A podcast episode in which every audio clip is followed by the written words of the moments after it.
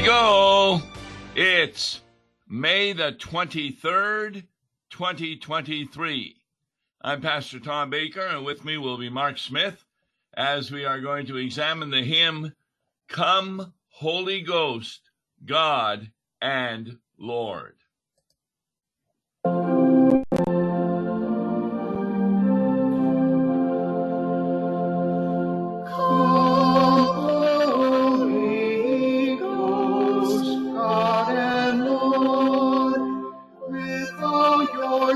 Graces now outpoured on each believer's mind and heart, your fervent love to them impart. Lord, by the brightness of your light, in holy faith your church unite. From every land and every tongue, this to your praise, O Lord, our God, the Son. Alleluia, Alleluia. Come,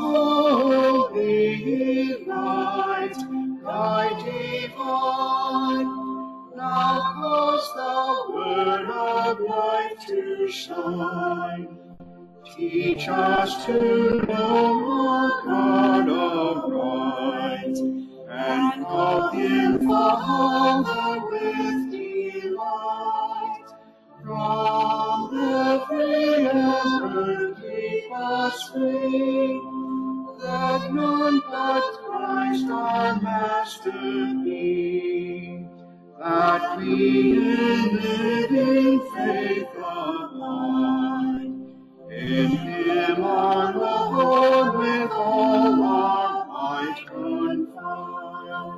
Alleluia, Alleluia.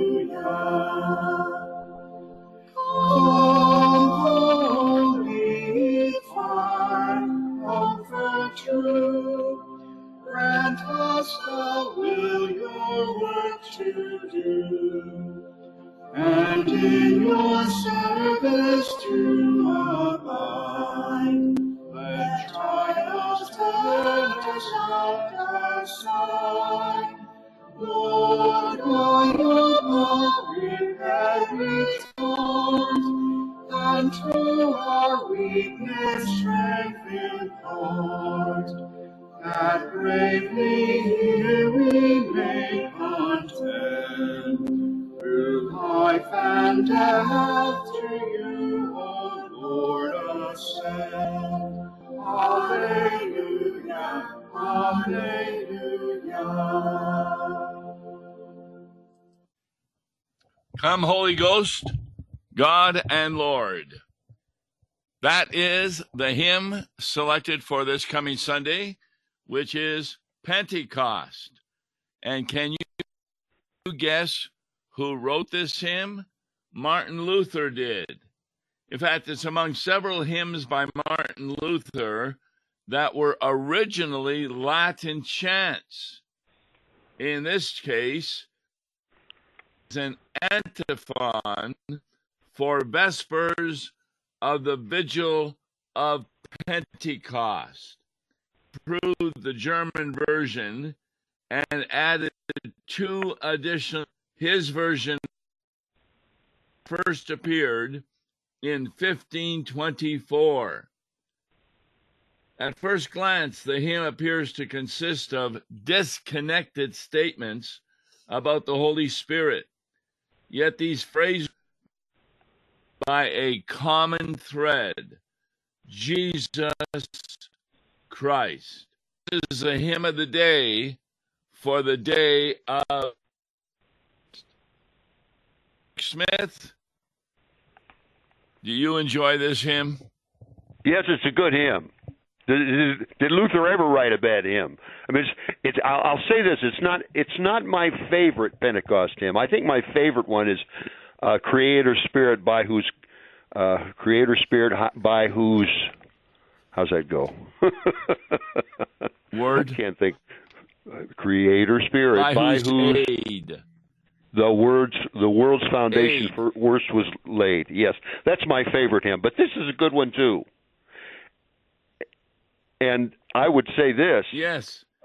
the three verses. Well, I, I don't want to I don't want to get ahead of ourselves, uh, but um, I've already kind of done some thinking about the three main the three main thrusts of these three stanzas. Yes. Um, there's a different beginning in each one. So why don't, without you, uh, go. Way Catherine Winkworth was involved in the translation of this hymn also. Yeah, did did Luther write the first stanza? I have a no- note here at the bottom of the page in the hymnal that says he he has he did stanzas two and three, but I wondered if he wrote the first one. No, stanza one was the Latin, remember? Okay, okay, all right. and well, I'll go ahead and read added stanzas two and th- I see. okay, let me try Very it again. good. Stanza one. It, are you ready? Yeah, I'm ready. Stanza one was the original.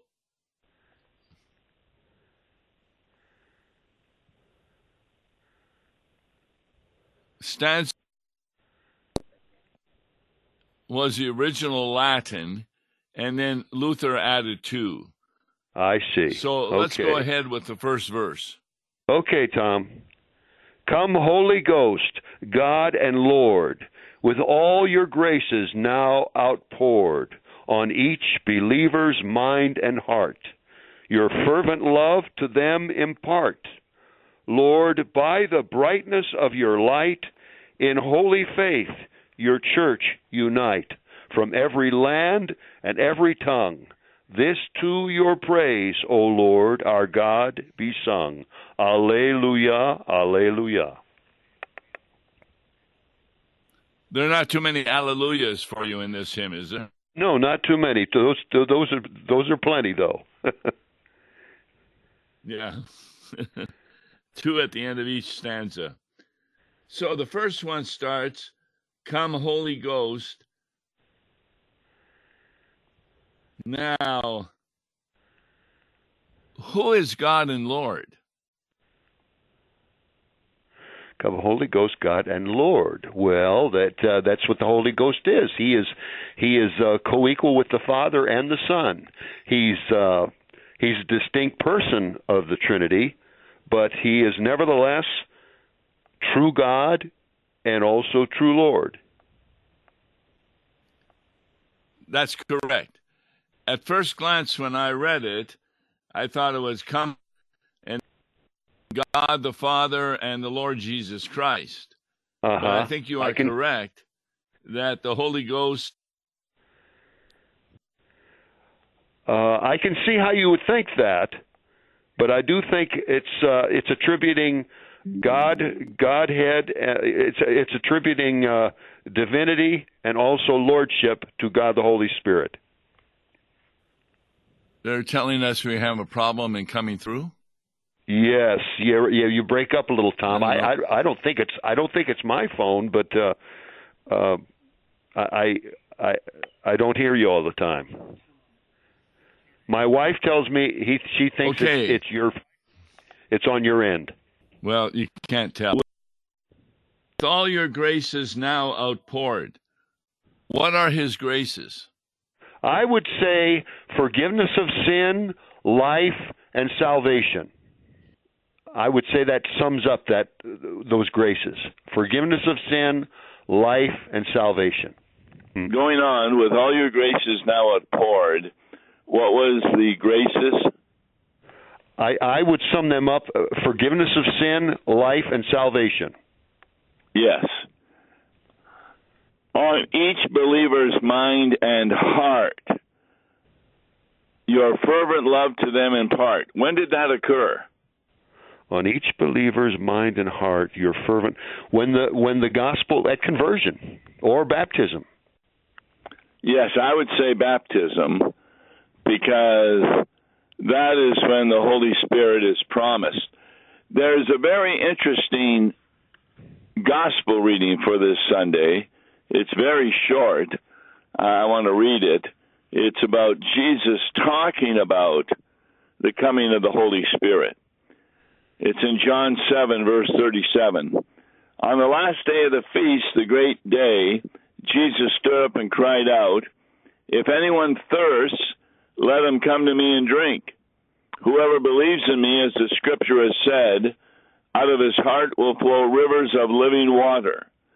Now, this he said about the Spirit, whom those who believed in him were to receive. For as yet the Spirit had not been given, because Jesus was not yet glorified. So, what does that mean that he was not yet glorified? Uh, I would say after his uh, after his resurrection. Oh, Yeah, wait, I would say after his after resurrection and also his ascension. Would you say too? After his ascension? Yes, that's when he was glorified.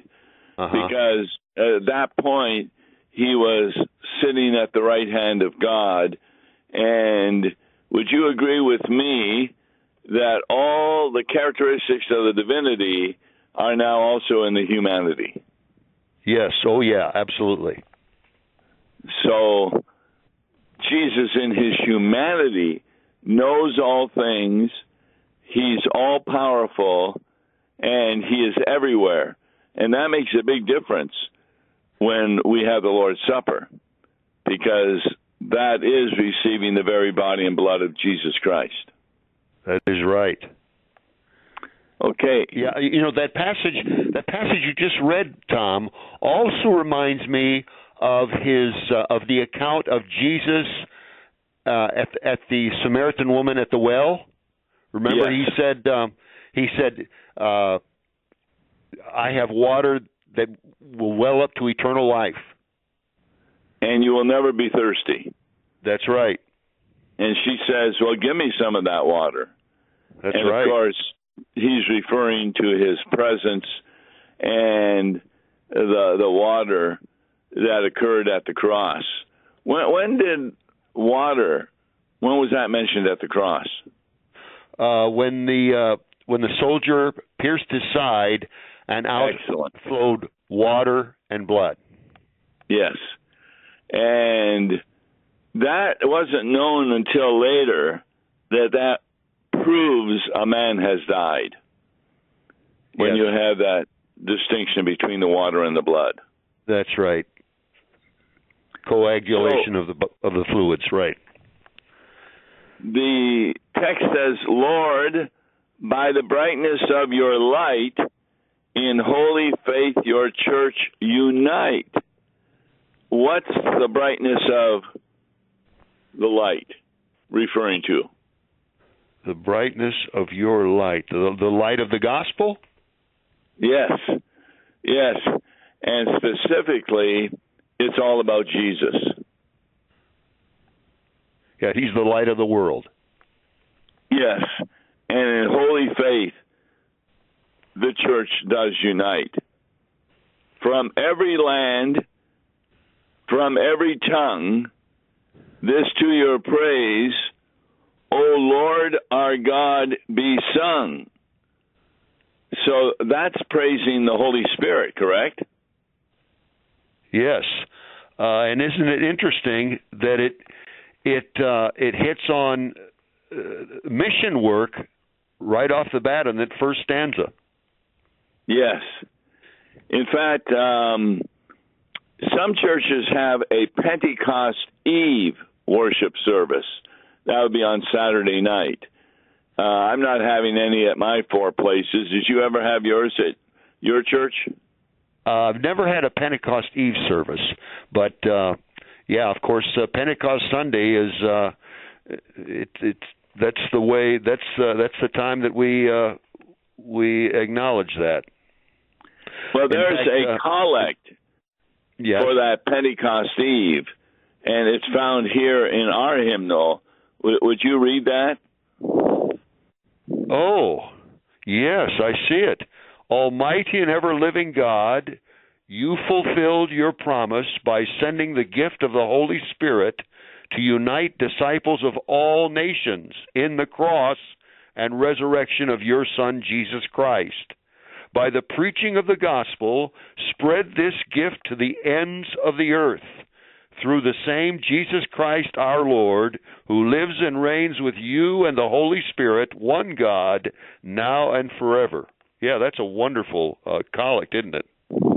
It really shows the purpose of the Holy Spirit, and that is to proclaim Christ. And you already mentioned it, and the gospel. You, it's the whole nation. Yes, and that's to all the ends of the earth. Yeah. All right, I'll read stanza two. Okay. Come, holy light, guide divine. Now cause the word of life to shine. Teach us to know our God aright and call him Father with delight. From error, every error, keep us free.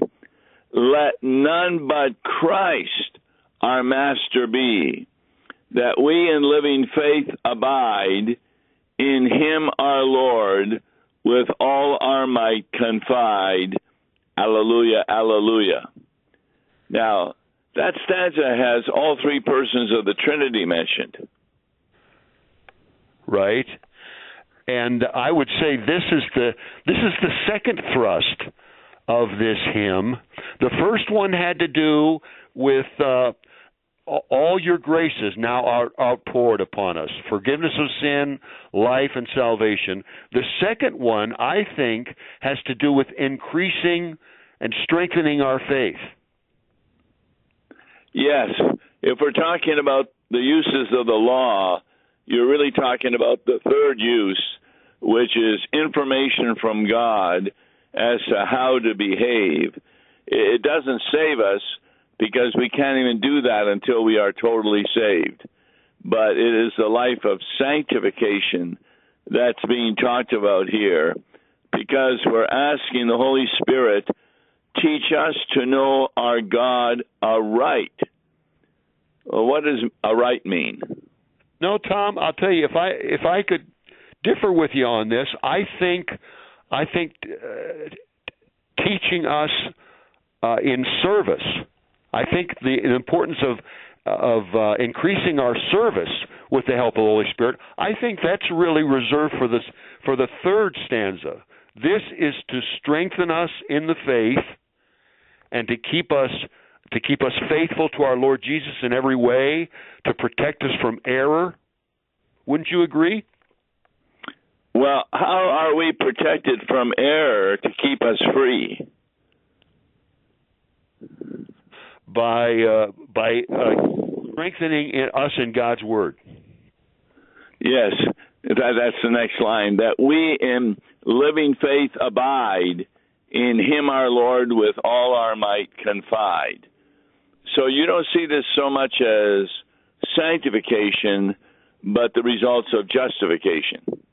Well, I think it's part of sanctification in the wider sense, but um, but I I see the emphasis of a life of service, asking the Holy Ghost to to uh, strengthen us in a life of service. Uh, I see that more in the final stanza, in the third stanza. All right, why don't you go ahead and read that, please? Okay. Come, holy fire, comfort true, grant us the will your work to do, and in your service to abide. Let trials turn us not aside.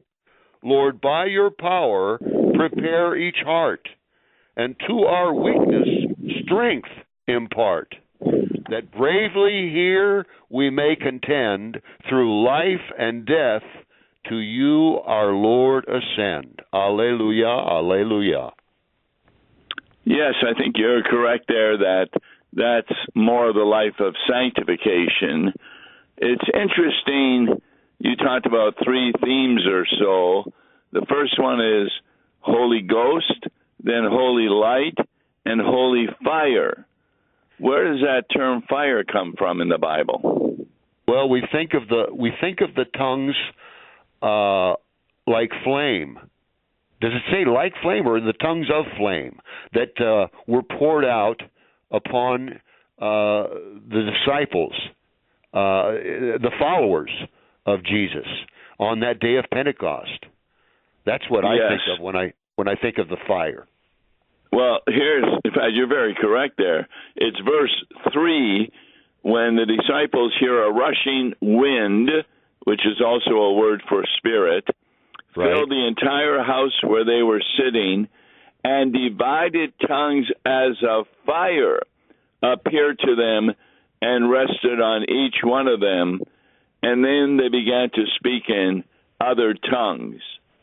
Now, there are some churches that believe those other tongues are some form of angelic gibberish that another person has to interpret when a person speaks. Is that correct? No, I believe those uh, the the gifts of of the tongues was that the people could hear the gospel in their own language. Yes. Those those followers were speaking uh, in different languages which they had not known until then. You know what else is interesting about this, Tom? I think a lot of the old artwork tends to show just the disciples. I mean, just the, the apostles as having those tongues like flame. I think um, I think it's become more and more evident to us, uh, and through artwork as well, that those those tongues like flames settled upon all the followers. In fact, I've All even seen disciples. depicting, huh? All the Well, we're all- disciples. We're all we're all his disciples. We're all his followers. No, no, only believers are. Uh, right, correct. That is correct. Right. Uh, but you know, when you think of all those languages that Yes. they spoke in, there are many more languages than just twelve. Well, Peter does a sermon. He says, from Joel, he's quoting, In the last days it shall be, God declares, that I will pour out my spirit on all flesh, and Yes. your sons and your daughters shall Yes. prophesy. Now, does that mean women can become pastors? No, but I have seen artwork that depicts those flames settling on the heads of the women as well as even youngsters. What does it mean for a woman to prophesy then? What would we be regarded as? Uh, well, certainly uh, sharing the gospel. Yes. Did your mother share the gospel with you? Absolutely. Yes. And, you know, we all had Sunday school teachers. Were the majority of the Sunday school teachers that you had and I had, were they men or were they women? Uh, I had some men teachers, but I also had some women teachers. Exactly. And so preaching there means simply speaking the word of God and helping their children understand it. And of course, many women talk with each other and counsel one another. And a lot of times that can be done with the message of Jesus Christ without being a pastor. Right. So that's a good point that you make up. A lot of people don't realize that that it was not just the apostles, but also the disciples. Uh, remember, Jesus had many disciples who Right. followed him, and remember, Matthias was one of those chosen to replace Judas. That is right. And so, I think I think it's an important point that uh, that is this, there's the wider circle of disciples. You, we think of the apostles, we think of them when we think of the disciples, but there's a, it's actually a wider circle of his followers, exactly. Including I'll, us. I'll bet you Mary and Martha had a lot to say to the people after the resurrection of Lazarus because they had been taught by Jesus. I'll bet that's true too. You bet. So that's our goal for this Pentecost to help our congregation understand, as you so well said, also the ministry of serving one another. And we're going to be taking a look at that, preaching on it, using the text and the hymn, Come Holy Ghost, God and Lord. Thanks so very much for helping us with that, Pastor Smith. God bless you. Listen to Law and Gospel each weekday morning at 9:30 on KFUO. For a tax-deductible gift to Law and Gospel, please make your check out to Law and Gospel and mail to Law and Gospel PO Box 28910, St. Louis, Missouri 63132 or call toll free 1-877-267-1962. Views and opinions expressed on Worldwide KFUO may not represent the official position of the management or ownership of KFUO, the Lutheran Church Missouri Synod. If you'd like to comment on programs or topics heard on Worldwide KFUO, write us at KFUO, 1333 South Kirkwood Road, St. Louis, Missouri 63122. You can also leave a question or comment on our comment line at 314-996-1542. We are the messenger of good news, Worldwide KFUO.